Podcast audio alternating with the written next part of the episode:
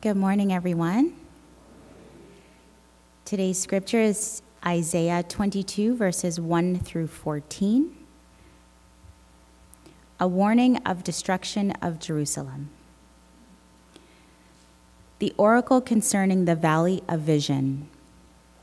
What has happened that you have gone up, all of you, to the housetops, city full of shouting, tumultuous city, panic stricken town? Your slain are not slain by the sword, nor are they dead in battle. Your rulers have all fled together. They were captured without the use of a bow.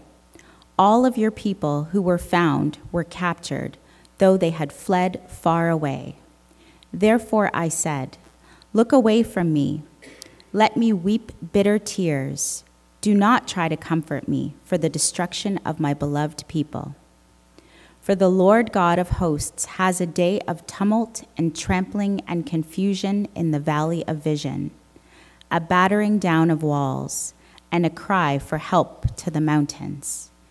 Elam bore the quiver with chariots and cavalry, and Kir uncovered the shield. Your choicest valleys were full of chariots, and the cavalry took their stand at the gates. He has taken away the covering of Judah. On that day, you looked to the weapons of the house of the forest, and you saw that there were many breaches in the city of David, and you collected the waters of the lower pool. You counted the houses of Jerusalem, and you broke down the houses to fortify the wall. You made a reservoir between the two walls for the water of the old pool. But you did not look to him who did it or have regard for him who planned it long ago. On that day, the Lord God of hosts called for weeping and mourning, for baldness and putting on sackcloth, but instead there was joy and festivity, killing oxen and slaughtering sheep, eating meat and drinking wine. Let us eat and drink, for tomorrow we die. The Lord of hosts has revealed himself in my ears. Surely this iniquity will not be forgiven you until you die, says the Lord God of hosts. Sorry, let me read that again. Surely this iniquity will not be forgiven you until you die. That's how it should sound. Sorry. Um, and that was Isaiah 22, verse 1 to 14. Beth and I were down in um, Picton uh, recently to the county, and there's actually quite a good bookstore in the little town of Picton. It's an old store, and it's got the lot, you know, the beautiful wooden floors, right? Like it's really cool. So it reminds me of an old time bookstore, quite large, as big as this church. So I was going and looking through the new um, releases and one was by Arnold Schwarzenegger called Be Useful Seven Tools for Life. So Schwarzenegger is an actor, right? He's quite famous. You've seen him in different action movies. But he was also the governor of California, right? And he did a pretty good job in that, I think. Talented guy. Anyway, the title kind of grabbed me Seven Tools for Life. And when I opened it up, I, the first one was uh, What is your vision? So, the very first tool that he goes after is the need for vision, need for personal vision, need for church vision. Um, that struck me because I knew I was going to be looking at this text. Flipped through it. Didn't buy the book, but uh, maybe I should. Seven, you know, vision is a good piece. So, what is your vision? What is my vision? That stays as a good question, I think, for us, regardless of the time. So this text written maybe, you know, 700 years before Christ, put together at different times. Isaiah is speaking. You'll hear his voice here. But he's asking that question what, what is your vision? So I, I think for us individually, that's a good text to ask and consider. So that we don't just kind of wander about, but we have a direction, a goal in our life. In our life. So, uh, anyway, Valley of Vision. Isaiah references it twice here, verse 1 and verse 4, I think. And that's where we're going to look at it. It's a little bit challenging, but uh, useful text for us to consider. Valley of Vision. So we begin with the first couple of verses. What do you mean that you have gone up, all of you, to the housetops? You that are full of shoutings, tumultuous city, exultant town, your slain are not slain by the sword, nor are they dead in battle. For the Lord God of hosts has a day of tumult and trampling and confusion in the valley of vision, a battering down of walls and a cry for help to the mountains. So that's how it sets up. So, if you're doing hermeneutic studies, hermeneutics is to interpret. That's from the Greek word to interpret, to interpret, to translate, understand. So, one of the first things you do is you look at the context. So, what, what's going on here? And we'll note that the greater context is actually God's judgment on the nations. So, chapters 14 through 21, three are noted Egypt, Ethiopia, and Assyria. So, God is, is looking at those nations, seeing how they've presented themselves over the years, and it's a word of judgment for them and against them. But surprisingly, if you like, it ends with also a judgment against Israel. So, chapter 22, the chapter we jump into, is part of this larger story of God's concern for how humankind is doing. And so, the specific context, when we look at the text, and it isn't all filled out here, right, in Isaiah, but in other parts of Scripture it is.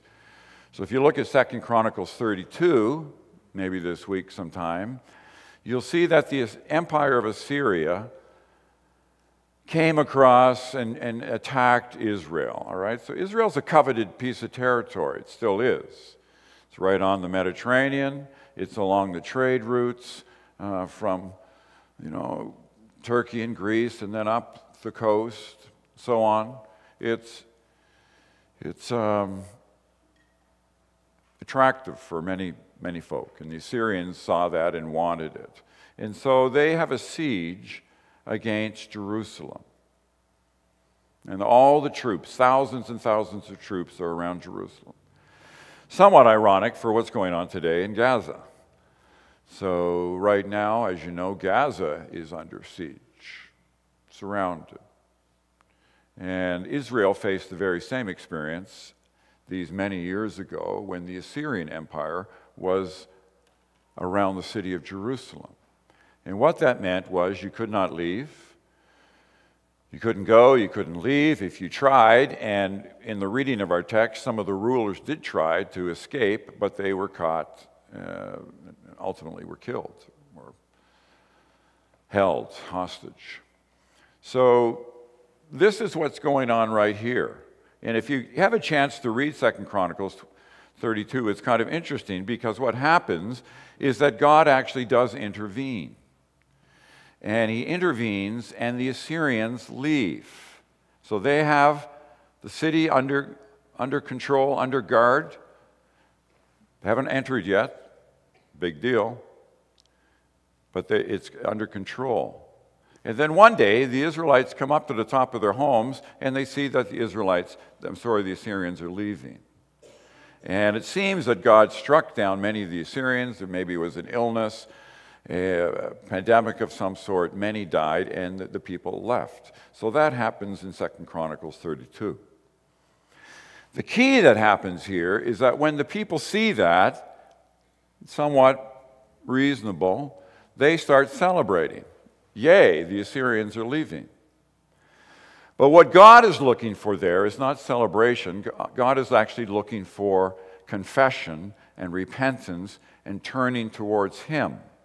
And so there's an interesting contrast between looking to your own resources and looking to God. So there's a contrast, and you'll see that. They do not repent or turn to God. Note verse 11 and 12, this is their response. It's kind of interesting. On that day, the Lord God, verse 12, on that day, the Lord God of hosts called to weeping and mourning, to baldness and putting on sackcloth. But instead, there was joy and festivity, killing oxen and slaughtering sheep eating meat and drinking wine. Why? Let us eat and drink, for tomorrow we die. That was their perspective. Let us eat and drink, for tomorrow we die.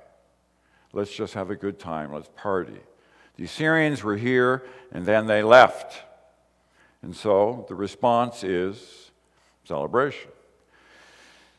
I don't think that's all that unreasonable. We might have done the very same thing if we were there. It's a party. But at a deeper level, God is looking for something else. And it's interesting that the valley of vision here becomes a place of disobedience and a place of judgment. God batters down the walls. There's a famous poem by Rilke, which I quite like, and just a couple of lines here from it on battering down walls.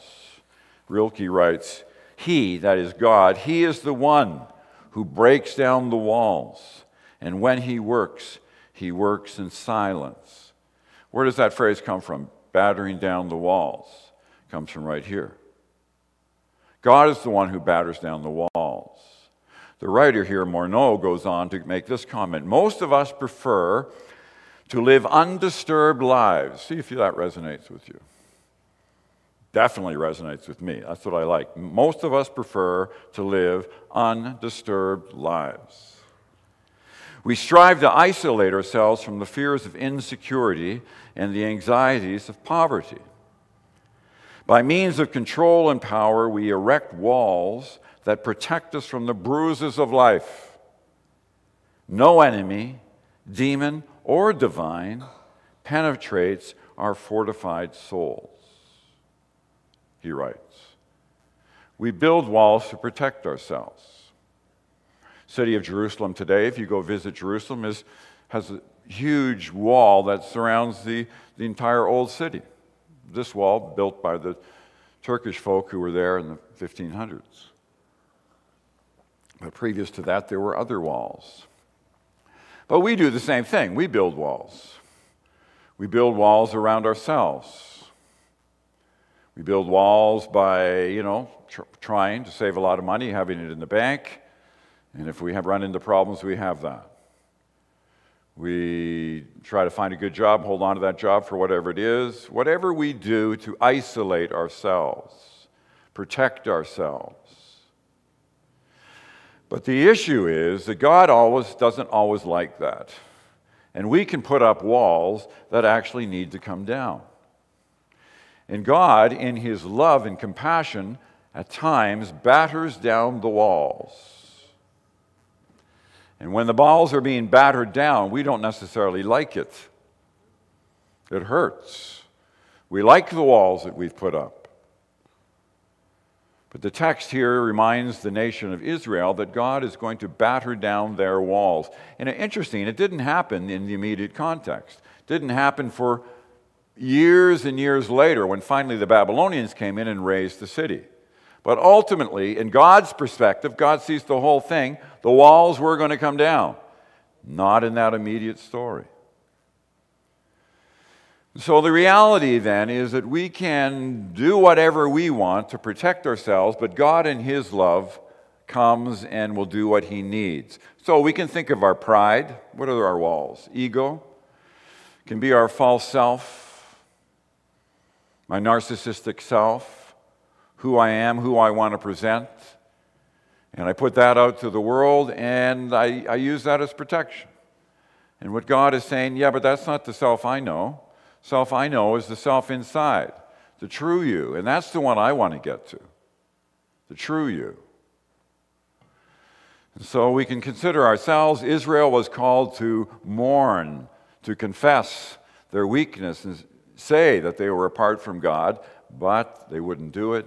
God comes as the one who batters down walls. So that's kind of the initial context of the story. I don't know, do you relate to that at all? Can you think of times when God was battering down the walls in your life?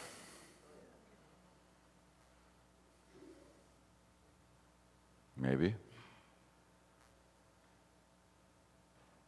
Wanting to get to the true you? The only, you know, the only you that will ever, God will ever know in the long run is the true you. The false you is going to be left way behind. That's not what's important. So, what's Israel's immediate response here? Here we go. On that day, you looked to the weapons of the house of the forest. The house of the forest was their armory. That's where they kept their spears and their chariots and so on.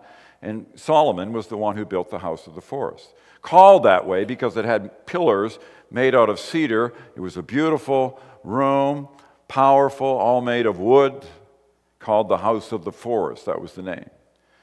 And you saw that there were many breaches in the city of David, and you collected the waters of the lower pool. You counted the houses of Jerusalem, and you broke down the houses to fortify the walls. You made a reservoir between the two walls for the water of the old pool, but you did not look to him who did it, or have regard for him who planned it.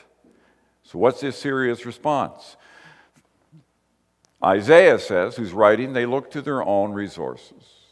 They look, you see, they look to their resources, they don't look to God. That's his contrast. They look to the arms. I have written down here the atheism of force. The atheism of force, meaning trusting in force. Uh, that's, that's the world's MO. Israel, right now, what are they trusting in in their response to Gaza? Their force.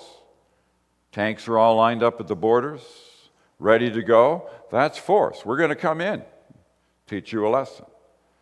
What happens with Iraq and the Iraqi war? Israel, not Israel, but America. We're hit, we're going to hit you harder. Force. And so that's the way our world operates, unfortunately. By the way, what did Christ say? Turn your cheek. Love your neighbor. Love your enemy. Jesus takes it to a whole new level. And, and if we were doing that, love our enemy, if that was our response, the world would be a completely different place. But we still live by the old you hit me, I hit you back. That's how our, our nations work. And ultimately, their statement is let us eat and drink, for tomorrow we die. So they look to their own resources the water, building the water reserves, reserves in the city, building the city walls, looking to their own weapons. That's their response. Beth and I, years ago, went to Jerusalem, and Hezekiah, who was king at this point, built a tunnel to bring the waters from a pool outside the walls inside. And you can actually walk through Hezekiah's tunnel. Beth actually did it. When I went there, the water was too cold, so I just chickened out. I didn't go. Beth went right through the tunnel by Hezekiah. Isn't that right? Good for you. See, she says, Beth, I have a better memory than you do on these things. Because your students were all excited about it. I was there on a very rainy day, and we all decided to forget it. We were there different times. But Hezekiah built this tunnel to bring water in. That was part of the way to prepare for the battle. But God is saying, okay, you're taking these practical steps. Okay, in one way, that's, that's, that's, that makes sense. But God is not really that interested ultimately because they're not looking to Him. They're not trusting in Him. They look to their weapons, the house of the forest, instead of looking to God. And so there's reverse priorities, and I wonder what about ourselves? I'm going to look at that in a moment. How do we look when we come to challenging times? Do we try to all just figure it out in ourselves, or can we draw God into the circle? What, what's our response? Let us eat, drink, and be merry, for tomorrow we will die. It's the same statement as the wealthy farmer in Luke 12. He has a bumper year. You remember that story? Now he's going to build barns, retire, and just live off the land, live off all the money he's got he says, And I will say to my soul, Soul, you have ample goods laid up for many years. Relax, eat, drink, and be merry. That's what I'm going to do. And again, we might say, well, you know, that's, that's actually not that unreasonable. I might want to do the very same thing. But God says, hey, you're missing the point. Are you looking to me or not? Look to ourselves, look to God later.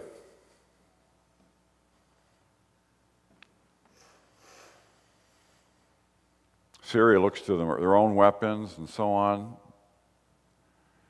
Hezekiah looked to God, but the people did not. So, where do we go with that? What's, what's our vision? We return to that. So, it's a story. You could dive into that and spend a lot more time on that story, the Valley of Vision.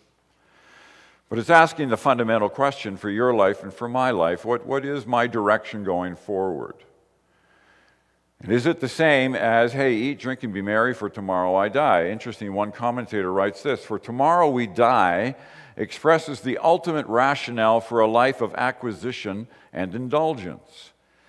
If indeed there is nothing beyond the grave than self sacrifice, commitment, and self denying discipline, this person writes are foolish, or you don't need to be going that direction. Tomorrow we will die, perhaps.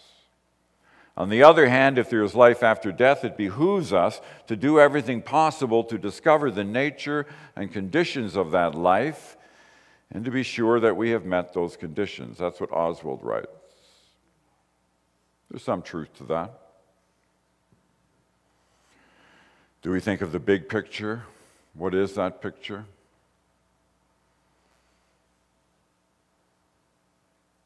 So much we don't understand.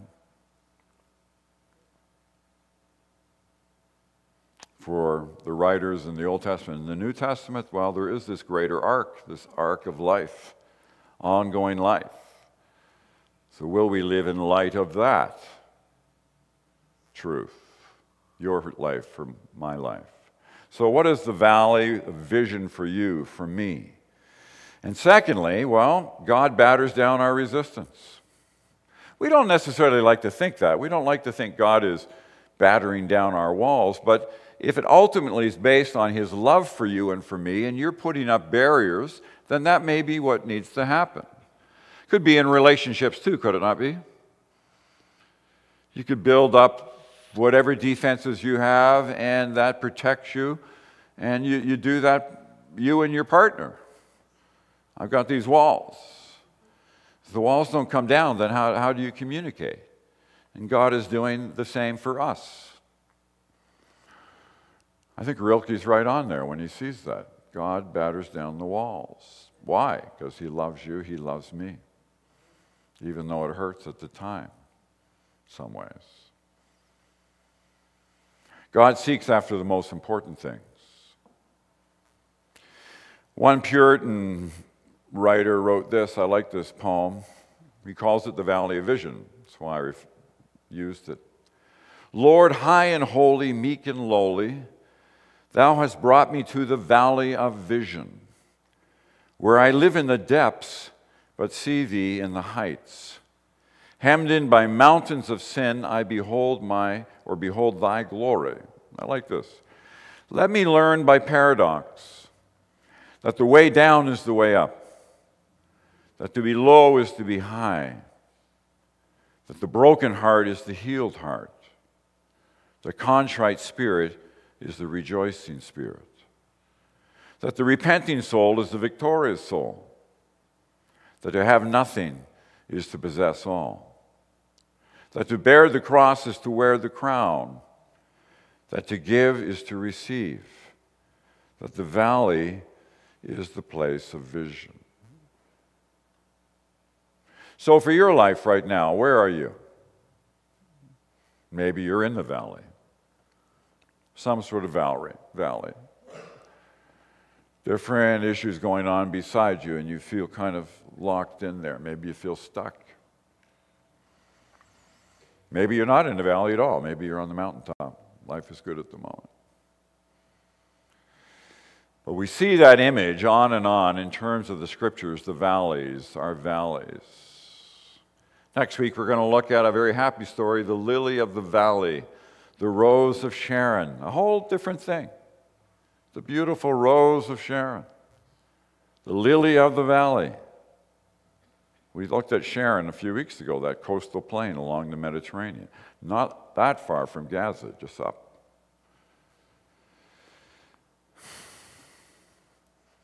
So, where are you? Where am I right now? If we are in the valley of vision, maybe it's a good place where you're seeing new opportunities. Maybe it's a challenging place of hurt. But we have, you know, some choices to be made in that valley, the direction we need to pursue.